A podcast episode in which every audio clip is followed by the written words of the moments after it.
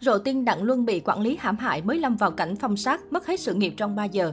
Thông tin Đặng Luân bị chính những người thân cận hãm hại đang rộ lên và gây tranh cãi. Những ngày qua, scandal Đặng Luân trốn thuế khiến cả làng giải trí xứ Trung trao đảo. Chỉ trong vòng 3 tiếng rưỡi đồng hồ từ một ngôi sao hạng A được săn đón của Cbiz, Đặng Luân mất trắng sự nghiệp, hình ảnh, thậm chí mạng xã hội cũng bay màu sạch sẽ.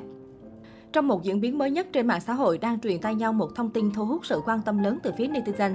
Blogger có tên Nước sốt vỏ dưa bất ngờ đã chia sẻ một bài đăng với nội dung lần này Đặng Luân bị quản lý và studio hãm hại khổ sở rồi. Chỉ đến buổi tối trước khi xảy ra chuyện, nam diễn viên mới biết tin về vấn đề thuế, không kịp nộp bổ sung tiền. Bà viết cho biết thêm Đặng Luân không biết rõ mình đã nộp bổ sung bao nhiêu lần, còn thiếu bao nhiêu tiền. Studio làm việc lơi là tắc trách. Sau một hồi tính toán, ngôi sao Hương Mật Tự khó xương biết mình còn đóng thiếu khoảng 17 triệu tệ, hơn 61 tỷ đồng, bị phạt tiền gấp 3 lần nên con số lên thành 183 tỷ, cộng thêm 44 triệu 550 ngàn 300 tệ, 160 tỷ đồng và tiền phạt đã đóng trước đó. Tổng số tiền phạt phải nộp cho cục thuế thành 106 triệu tệ, tương đương 380 tỷ đồng. Nguồn tin nhận xét, Đặng Luân trở thành nhân vật bị cơ quan chức năng lôi ra làm gương trong giới giải trí, anh bị chính quản lý và studio làm hại. Hiện không thể xác minh được tin đồn trên mạng xã hội là đúng hay sai, tuy nhiên sự nghiệp của nam diễn viên đã hoàn toàn sụp đổ vì vi phạm pháp luật.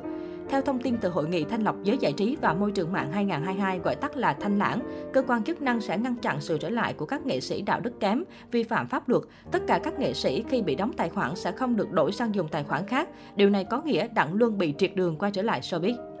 Trước đó, ngày 15 tháng 3 vừa qua, dựa trên các manh mối trong việc giám sát và phân tích dữ liệu về thuế, Cục Thuế thành phố Thượng Hải phát hiện ra Đặng Luân bị nghi ngờ có hành vi trốn thuế.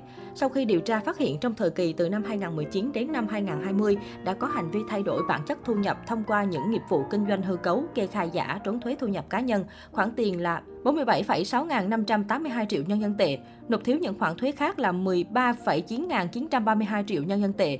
Được biết trong quá trình thanh tra, Đặng Luân đã tích cực phối hợp cũng như chủ động đóng 44,5.503 triệu nhân dân tệ thuế bổ sung, đồng thời chủ động khai báo các sai phạm về thuế mà cơ quan thuế chưa nắm được. Tổng hợp theo các luật và quy định có liên quan và theo quy định xử phạt hành chính của ngành thuế Thượng Hải, Đặng Luân phải nộp bổ sung tiền thuế, tiền chậm nộp và tiền phạt. Tổng số tiền là 106 triệu nhân dân tệ, khoảng 380 tỷ đồng. Sau khi bê bối nổ ra, Đặng Luân đã lập tức lên tiếng xin lỗi. Theo đó, nam diễn viên Hương Mật Tự Khói Sương đã nhận mọi trách nhiệm và hứa sẽ làm việc chăm chỉ.